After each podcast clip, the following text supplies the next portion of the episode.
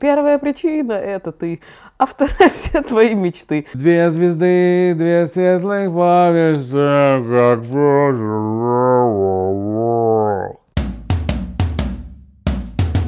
Мне понравился другой термин э, epic fail. О, можно маму позову? Так, тихо, не надо маму.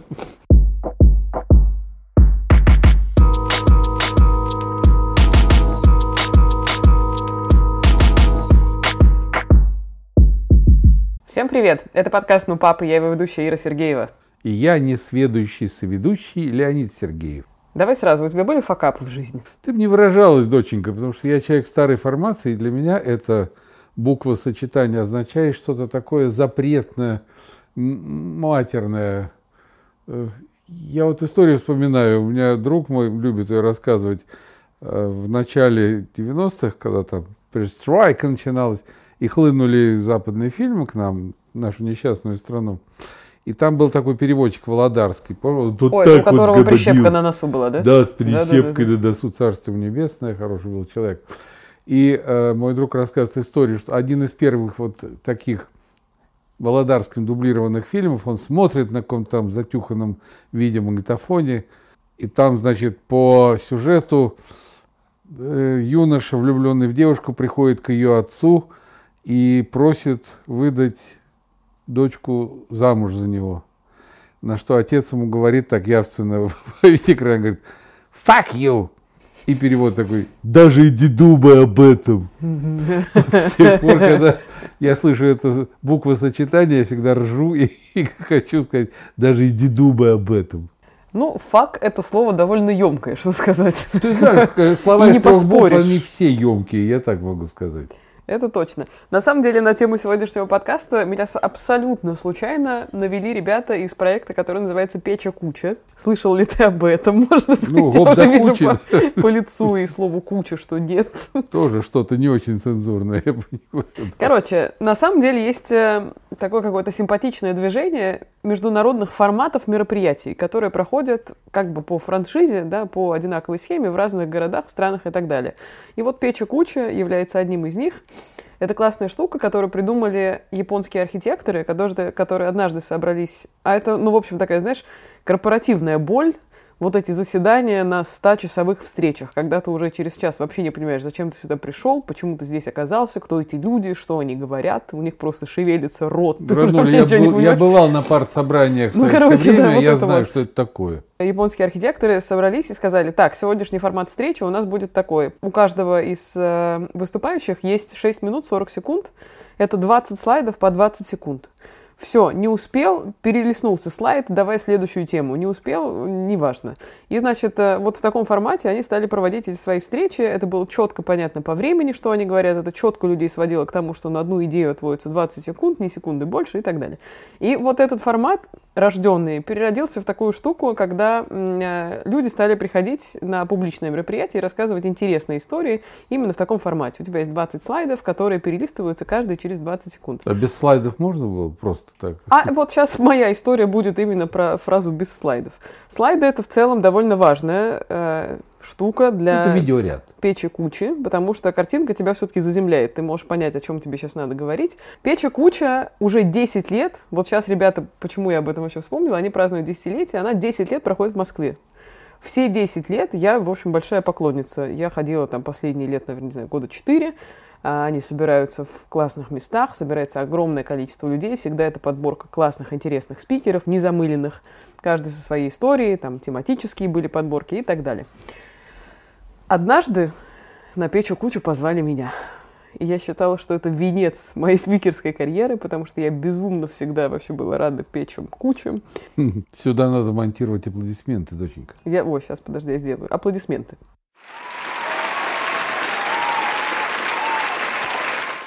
Так вот, 2017 год, большая летняя печа куча. Они впервые это делают на потрясной красивой площадке в Москве-Сити. Площадка открытая, лето, крутая погода, все здорово, они монтируют там какую-то сцену, там стоит гигантский экран, супер виды, там Москва-река, Сити футуристичная. И они собирают клевых каких-то ребят. Я должна была выступать с темой, что-то было связано с тем, что я регионовед а типа как регионоведу выжить в стремительно э, меняющемся мире digital, как вообще понять, что такое за профессия регионовед, ну что-то вот такое было подобное. Я супер долго и тщательно готовила свои слайды, я тренировалась прямо перед зеркалом, как делать по 20 секунд на каждый слайд и все. Назначенное время э, начинается мероприятие, и тут становится понятно, что сломался экран. Этот огромный, гигантский, классный экран, он просто, знаете, темный, и ни хрена с ним не происходит. Да, Куда да, бы да, они да. ни повели механиков каких-то, все стали бегать, что-то это. Люди уже сидят, собралась огромная толпа людей, и, в общем, какая-то непонятка. Начинают без экрана. Ну, люди не будут видеть ваших картинок, и ладно, бог с ним. И все бы ничего, но где-то на третьем спикере вдруг чернеет небо, спускаются тучи, и начинается натуральный ураган просто. И вот ураган до кучи. Дождь до трусов просто, знаешь, такой, который не то, что там мелко поморосил и прошел, до трусов реально. Чем-то вы небушка расстроили, да. Начинает дуть ветер, что всех начинает сдувать и так далее. Ну, в общем, начинается просто какой-то кошмар. И, ну, типа, человека через два выступаю я, и я понимаю, а я в летнем каком-то симпатичном комбинезоне, я медленно просто синею, потому что становится холодно, я уже не могу ничего не говорить, ничего нет. Самое хотелось бы погреться как-нибудь. Ну, в общем, в целом, последнее, что я помню, помню, это то, что на свою вот эту обожаемую печу кучу и момент своего триумфа я выхожу в чужой одежде, потому что просто кто-то из моих знакомых сунул мне какую-то толстовку мохнатую, зеленую. Я выхожу, и вот эта история, когда я вся мокрая, в чужой одежде, без слайдов, выступаю на своей печи куче. И сейчас, когда мы эту историю подняли, потому что ребята собирают смешные кейсы в честь своего десятилетия, они написали, что вообще-то печа куча в тот момент превратилась в мероприятие другого порядка «Fuck Up Night». И тут я вспомнила, что есть действительно формат еще один международных мероприятий, который называется Fuck Up Nights. Это история, которую придумали стартаперы в Мексике. Им надоело, что они ходят на всякие стартаперские питчи, где люди рассказывают про свои проекты, чаще всего про свои успехи. И они говорят, слушайте, мы все живые люди и понимаем, что если один стартап выжил, то при этом у тебя, я не знаю, там 100 проектов до этого порушилось, очевидно. Давайте рассказывать про свои факапы. Ну, давайте... Методом от противного, да. Да, давайте рассказывать про свои неудачи, и на этом научатся все остальные, и мы, ну, типа, вместе попереживаем о том, что, да, что-то у нас не получилось, но это ценный опыт. И вот отсюда родилось движение Fuck Up Nights, и в целом, мне кажется, такая правильная вещь, как факап. Поэтому об этом мы сегодня с тобой и говорим. Факап найт. Да. А дословно факап, как перевести так, ну, смягчая первую часть. Ну, вот это интересно. Мне кажется, что самый близкий перевод это будет что-то типа... Вот такой крутой пипец такой. Косяк. Да? Э, неудача, лажа. Что-то вот такое. Но очень сильное. Я вот когда э, подчитывал, э, мне понравился другой термин э, epic fail что-то такое эпическое слышится там. Божечки. Ну, ты-то понимаешь, о чем мы с тобой говорим, Майдота. Ты знаешь, э, делиться, ну да, и опыт сын ошибок трудных, я понимаю. Но вот то, о чем ты рассказала, свои печекучные ощущения, это не факап, это ну, стечение обстоятельств, это, ну, такая злая шутка природы. То есть этим э, ты не научишь тех людей, которым ты будешь рассказывать об этом. Потому что всегда может пойти дождь на открытой площадке, всегда может сломаться экран. Таких историй я тебе могу вспомнить, господи, ну, не знаю, тысячу лет назад с Вадиком и Валерой Мещуками мы приезжаем в какой-то белорусский город, типа Гродно. У нас концерт, зима, и нам так, переминаясь у строителей с ноги на ногу, говорят, ребята, извините, вот аппаратура едет откуда-то там из Минска, вот с минуты на минуту должна приехать аппаратура, пока нет аппаратуры. Он говорит, ну нет, давайте ждать, давайте ждать. И вот когда уже там концерт начался, типа как бы 5 минут, 10, 20, они говорят, ну, ну, ну все, застряла метель, буран, аппаратура в санях сидит посреди дороги, э, идите так. Мы говорим, ну ладно, выйдем поближе к людям, а зал где-то мест на 500 так, и там народ сидит. Ну, без аппаратуры можно, конечно, там попеть, но это глотка вылетает сразу, сама понимаешь. Угу. И мы мало того, что понимаем, что сейчас произойдет что-то не очень хорошее, мы выходим, открываем дверь на сцену, выходим, и слезы просто у всех из глаз сразу. Зал свежевыкрашен нитрокраской, и он сохнет. Дышать нечем, не то что петь. Резь в глазах, резь в носу. И такие три плачущих зеленых полутрупа вышли, и такие плачущие зеленые люди в зале сидят. Вот это был концерт, вот это были воспоминания, вот это был факап, который, конечно, тоже не по нашей вине произошел. Вот, но это просто тоже несчастное стечение обстоятельств. Вот мне кажется, знаешь, если постараться все-таки вычленить какую-то категорию, что можно назвать факапом, а что надо называть другими словами, типа там конфуз, трагедия, неудача, то мне кажется, что факап — это неудачное стечение обстоятельств, это раз. Второе — это то, что ты налажал, есть твоя какая-то вина в этом, ну, что вот так вышло, что-то там пошло у тебя в голове не так. И третье, то, что все-таки можно из этого вычленить какой-то позитивный опыт. Вот, наверное, я бы так поставил на первое место то, что ты налажал. Да. И на второе, что можно вычленить позитивный У тебя было когда-нибудь, ты, ну, просто мне кажется, что факапы, почему-то у меня в голове сразу рисуется, что это какая-то история, что ты, например, выходишь на сцену и происходит что-то нелепейшее. Я не знаю, ты творишь хрень или ты забываешь Нет, слова. если у меня был, вот я считаю, это факап, можно, э, скажем так, применить. Однажды меня позвали в японское посольство в Москве выступить перед, э, на съезде, так гордо назывался съезд. Самураев? Если бы, да, с последними там выпусканиями кишков.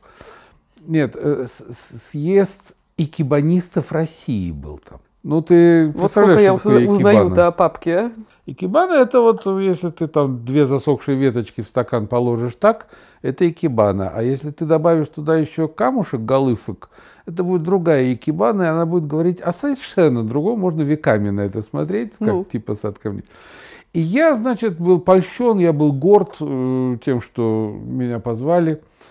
И, как сейчас помню, морозец был такой, я так пробежался от метро с гитаркой и такой разгоряченный, распаренный, румяный такой ворвался в японское посольство. И кабанистов было человек 11, 12 со всей России. Они сидели рядом со своими сухими этими веточками, причем они были очень похожи на эти веточки. Знаешь, это накладывает отпечаток человек, ну, мясник, который рубит туши, всегда такой, а, эти такие вот здесь спорите, я бы тебя боялся. И, значит, значит, захотел сразу говорить по-японски. И вот у меня случился э, казус по моему недомыслию. Это была моя ошибка. Вот ты ее назовешь факапом. Я неправильно оценил ситуацию. Я схватил гитару и еще, так сказать, с морозца, такой весь из себя кровь с молоком, я начал петь им какие-то шуточные песни, какие-то там такие, знаешь, громогласные, все. Я смотрю, засохли еще больше экибанисты, они так слились со своими веточками, и они совершенно перестали понимать, что происходит. И вот тут я понял, что я совершил такую тактическую ошибку.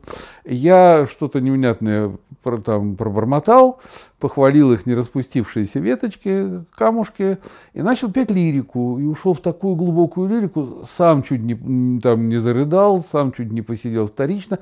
И я смотрю, они стали оттаивать, оттаивать. То есть я понял, что им надо было. Вот это была моя ошибка, из которой можно извлечь опыт – Всегда проверяй свою целевую аудиторию. Всегда, Очень всегда, важно. всегда понимай. Сначала пойми, кто перед тобой, пойми свою аудиторию. Производишь ли ты что-то и впихиваешь это аудитории? Сочиняешь ли ты что-то и поешь этой аудитории? Рисуешь ли ты что-то и предлагаешь этой аудитории? Всегда э, рассмотри ее сначала, выбери точный путь и иди по нему.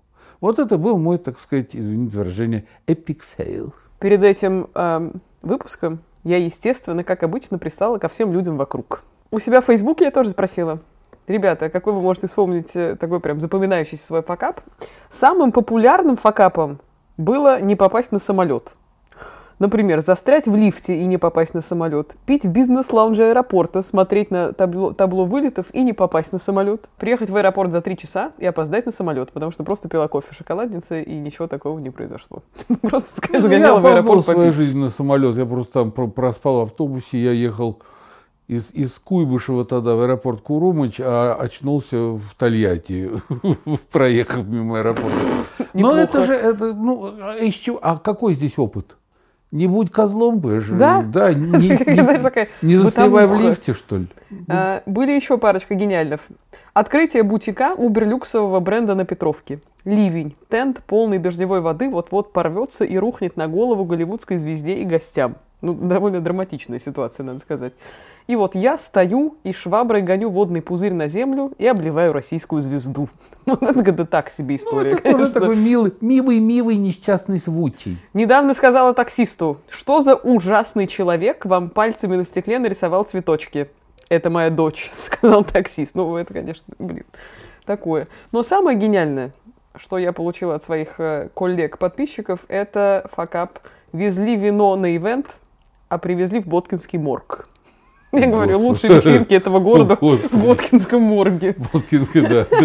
Вечеринка такая хорошая, да, вечная вечеринка. Так все, я тебе скажу, доченька, это все не факап. Это просто какие-то э, такие нелепые случайности, такие мемы такие жизненные. Факап, как я себе вот представляю. Так, объясни, что ты представляешь. Да, вот выходит человек такой, знаешь, бомж, который собирает по помойкам э, бутылки, э, он бреется на ходу, значит, там наливает на себя и в себя флакон одеколона и говорит, да, дорогие друзья, в свое время я был генеральным директором там нефтяной компании с доходом там 100-500 тысяч миллионов миллиардов, но мы избрали неправильную стратегию, неправильно заключалась вот в том-то и в том-то, что мы не тем продавали и не то.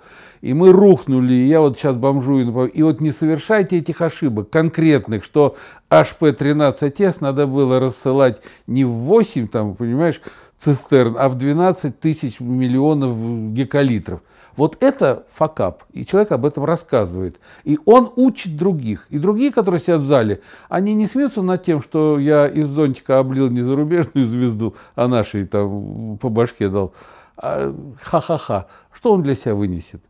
Ну, это с точки зрения менеджерения мероприятия довольно дурацкая штука, поэтому это надо было бы штука. предусмотреть, как Но ты натягиваешь стенд на мероприятие. Это не трагедия, э, из которой можно извлечь опыт. О, вот тут интересно. У тебя масштаб беды, который ты вкладываешь в слово «факап», гораздо шире, чем у меня, потому что у меня это какой-то случай проходящий, когда ты в конкретной ситуации делаешь что-то не то, в целом учишься на этом и больше никогда так не делаешь. Вот пример из недавнего.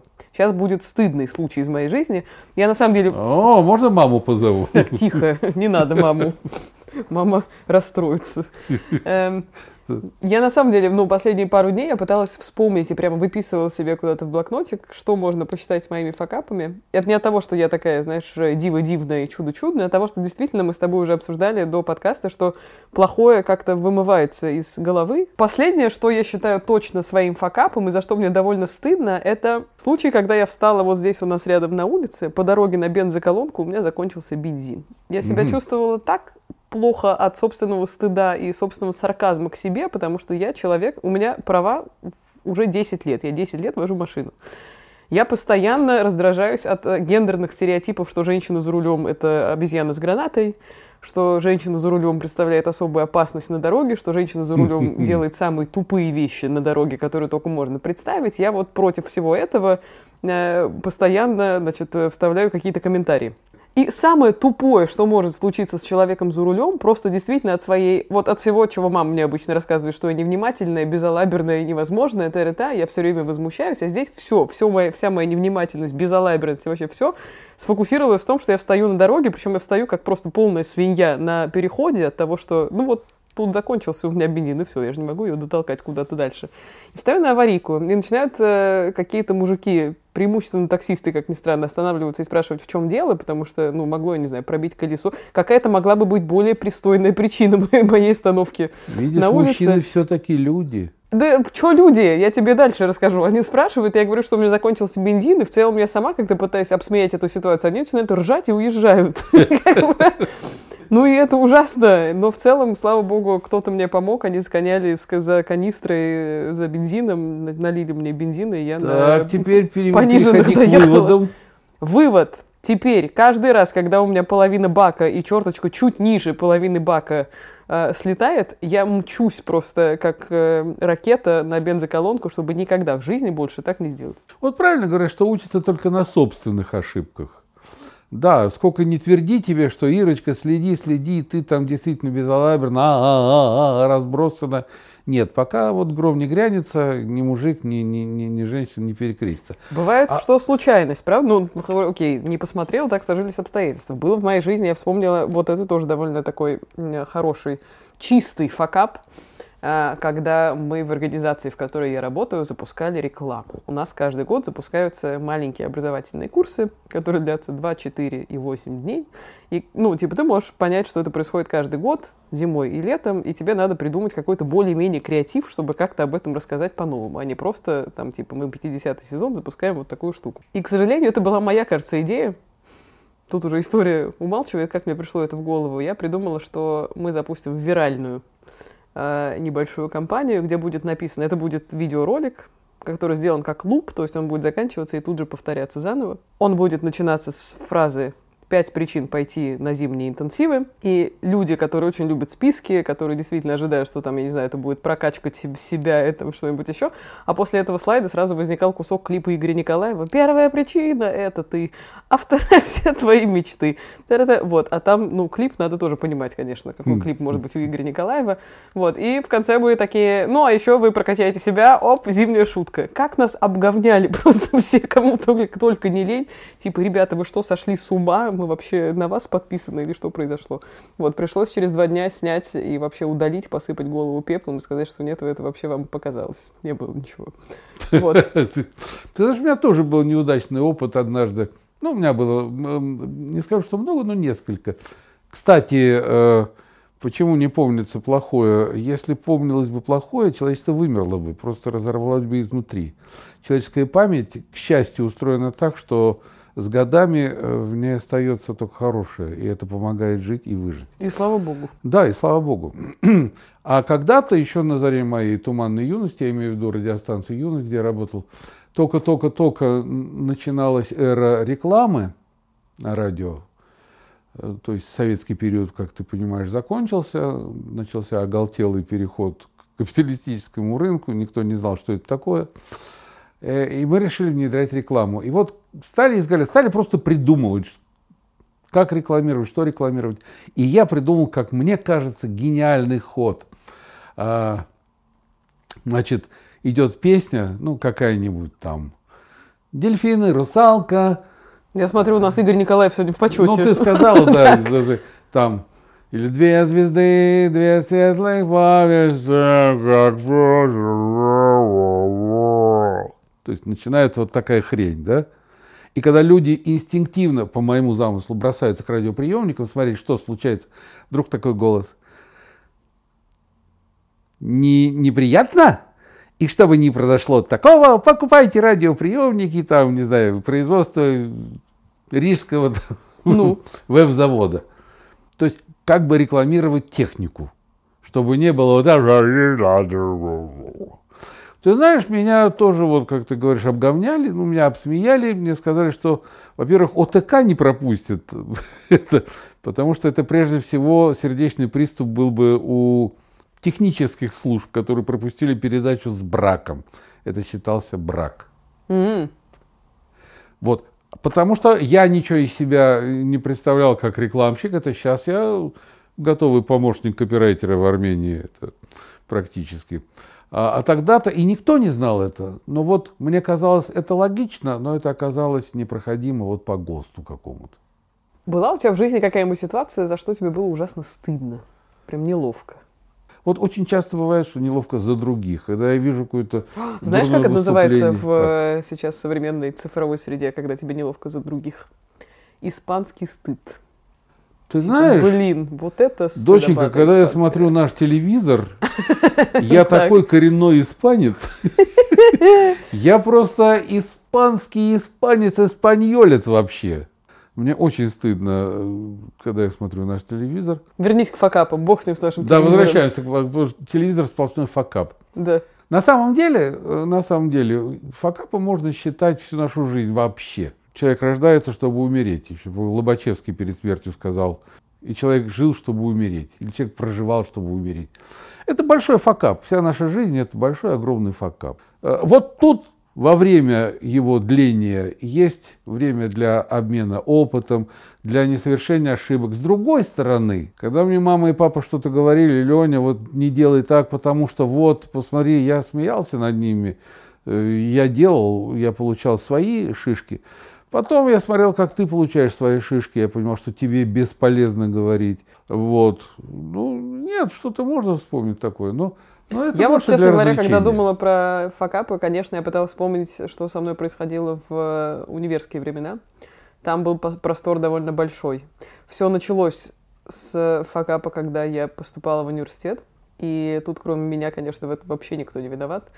Я поступала, первая волна была, есть такая олимпиада, она называется «Абитуриент», по-моему, она называлась, по крайней мере. Это олимпиада, которая проводится при МГУ когда ты должен сдать то ли три, то ли четыре предмета. За каждый предмет ты можешь получить максимум в 10 баллов. И если ты входишь в какую-то там десятку или в 15 там лучших, то ты можешь поступить заранее э, перед основным потоком поступлений. Тогда mm-hmm. еще не было ни ЕГЭ, была только пробная волна какая-то. Ну, короче.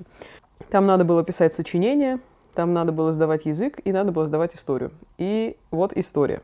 Я если ты помнишь этот драматический момент своей жизни, мне кажется, перед поступлением в университет я просто запиралась в комнате, мне было все равно. Я могла не есть трое суток, я просто сидела и ботала. Я ботала как проклятая. Мне кажется, это самый вообще э, тот самый период, когда объем знаний в моей голове превышал размер моей головы. И, значит, я иду на эту историю, мне достается классный билет, про которого я знаю все, и в целом все здорово, я говорю довольно правильные вещи, кажется, отвечая на этот билет. И тут как-то абсолютно проходя, экзаменатор меня спрашивает, ну, отлично все говорите, кто написал-то повесть, о времен... повесть временных лет? И ты знаешь, вот как говорят, там типа обезьянка с цимбалами в башке бьет. Ну, это затык просто. И я сижу, я на нее смотрю стеклянными глазами, я начинаю смеяться, а она, ну, как бы женщина суровая э, довольно, и она говорит, а в смысле, что происходит, ты что смешного? Я это говорю, нервная. Вы понимаете, я говорю, я сейчас как на поле чудес с вами готова сыграть. Я говорю, там шесть букв, и он начинается на «Н». Я говорю, я вообще больше ничего сейчас не могу сказать. Потому что, я говорю, ну вот просто я не могу вам объяснить, что происходит. Николаев. Да, Николаев. Вот. И в целом мы так минуты две посмотрели друг на друга стеклянными глазами. Я вышла, и они вместо, ну, типа, ожидаемых мной там 10 или 9 баллов лепили мне 8, и от этого что-то там поменялось. Я, честно говоря, не помню, что, потому что я все равно поступила, все было нормально. Но в целом вот эта штука... Я теперь ночью меня подними, я тебе скажу, что монах Нестор написал повесть временных Ну, Ир, ну это и есть такой термин перетренированность. Ну, да, да. Это такое. когда ты уж тренируешься настолько, что мышцы забиваются, и ты вообще с места не можешь двинуться, хотя готов на 10 тысяч процентов. Ну, вот факап факапов, который сказался конкретно у меня тогда на результате, и в целом это хорошая такая история с последствиями, когда я запомнил что-то на всю жизнь. Еще одна была штука, когда я сдавала историю уже в курсе на четвертом, наверное, у нас была история, новая и новейшая история Европы, кажется, называлась эта штука.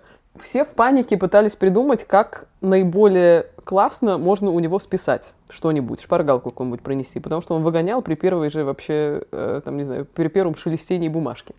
А тогда, это был год 2010, наверное, только-только появились эти, знаешь, в уши Bluetooth устройства, которые там по телефону тебе позволяли да, да, гарнитура, да. гарнитура говорить. Ну, надо сказать, что тогда в помине не было ни беспроводных наушников, ничего, поэтому эта гарнитура, блин, у тебя на полуха вообще занимала, она была довольно объемная. Слава богу, у меня тогда были длинные волосы, то есть Дочь, я бы сейчас была в полной заднице. мы с тобой живем? Не говори. Я как-то в процессе, значит, когда все уже совершенно во все места себе расклеивали шпаргалки, я думаю, я же за технологии, пойду сдавать эту историю с э, Bluetooth-наушником. И я сажусь. Единственное место, которое освобождается на первой партии, так наискосок от этого мужика, как раз я в правое ухо засовываю себе эту штуку, и у меня на проводе висит э, мой одногруппник, который мне должен был что-то наговорить, когда я должна, как в этом, в кино, когда, знаешь, на экзамен, как на праздник. Да-да, операция Да, операция И, ты идешь. И как только я получаю билет и собираюсь сказать, типа, «Одиннадцать!» громко кашлянув, из уха с грохотом выпадает эта херь. Я как-то, ну, типа, благо я кашлянула в этот момент, и как-то было не особо заметно, что у меня вообще что-то упало. Я похоже на клипсу ужас. Я убираю в карман, и я понимаю, что я в полной заднице, потому что мне достается какая-то история раздробленности в Италии. Италия вообще в жизни не была моей ну, Италию все время дробили, да. Но, знаешь, как я сдала на 5 этот экзамен? А это, главное, шло в диплом, была довольно ну, важная штука. Я сдала этот экзамен, потому что я раздробленность Италии сдавала по футбольным командам. Я думаю, у каждого есть такие истории, которые вызывают легкий смех. Легкое содрогание. Легкое содрогание. Вот содрогание у меня вызывает история, когда я вела одну лекцию и решила побегать среди людей и поспрашивать их мнение о какой-то важной вещи, о которой я рассказывала в этот момент. И это была первая лекция, мне кажется, в истории того проекта, в котором я это делала, когда лектор врезал по лицу микрофоном человеку. Это было настолько неловко. Случайно? Настолько... Ну, как бы да. Нет, случайно на самом деле. И вот это такой, конечно, факап неловкий, который я как-то в моменте... Вообще никто не понял, что произошло, не поняла даже женщина. Я проверила быстренько, на месте ли у нее зубы. Вот, и отскочила обратно и продолжила читать лекцию. Вот с тех пор я вообще никогда не хожу в народ, э, приближаясь к ним с микрофоном таким обычным, чтобы у них что-то спрашивать. Еще и не Страх. надо махать руками. Вот из этого можно извлечь какой-то опыт, безусловно. Чаще всего факап я встречаю, честно говоря, в такой рабочей абсолютно атмосфере, когда ты рассказываешь про проваленные бизнесы, проваленные проекты, проваленную коммуникацию. Вот, вот, вот. Когда, сбитый летчик выходит, рассказывает, почему он сбитый летчик, и как он пытался подняться, поднялся ли он, что ему помогло, им задают вопросы. Вот это я понимаю, да. Тогда Да. Это, это как форма общения, факап найт, ты сказал, да? Да. Это имеет место быть. То, о чем мы сейчас с тобой говорили, это все милые воспоминания о каких-то нелепостях пустяшных. Э, таких можно придумать, да вспомнить миллион. Я, я помню ха, провал. У меня был провал. Я стою на концерте, я пою, и где-то в районе пятого места в середине зала сидит человек. Лицо, вот блин. Если взять циркуль так поставить и вжить, обвести ровную поверхность. Такой блин. И такие узкие глаза, он такой азиатской внешности человек. И он так сидит, смотрит на меня, и я смотрю на него. И я взгляд вправо, взгляд. Я не могу, я уже приковываюсь к этому лицу, потому что лицо абсолютно неподвижное. А когда ты цепляешься за что-то взглядом, очень трудно оттуда уйти, тем более, когда ты эмоционально работаешь, что-то там. Я ему рассказывал свою жизнь, я плакал, я смеялся, я пел песни, которые не пел. Все остальные люди, сидящие в зале, для меня перестали существовать. Я работал, я жил только на это лицо и хотел увидеть хоть какое-то ощущение на этом лице. И один раз он сделал так, то есть у него просто дрогнули уголки рта. Все. Два часа. После этого мир перестал для меня существовать вообще. Я ушел со сцены, я сижу в гримерке, я понимаю, жизнь закончена, сейчас я пойду пить водку, я застрелюсь, я с разбегу упаду под трамвай, я с небоскреба брошусь, открывается дверь, и входит этот человек. И возникает страшный падал, он так надвигается, знаешь, так, когда ужас испытываешь, движение и время на фазы так распадается, и он так тынь, тынь, тынь, тынь, неотвратимо, как судьба, он на меня надвигается. Я так смотрю с ужасом на него, он подходит ко мне, не меняя выражение лица, такое безбровое лицо с узкими глазами. Он говорит, спасибо вам огромное, я так никогда в жизни не смеялся. Поворачивается и уходит. Отлично. И вот у меня это я показал, как из проколотого шарика воздух выходит. Вот это до сердцебиения было. Это факап с хорошим концом, окей. А, было что-то, на чем ты терял деньги в жизни? Да, да, я терял деньги. Ты знаешь, да, я тебе скажу, доченька, мы с мамой как-то вложили очень крупную сумму еще на заре перестройки, это я честно тебе говорю.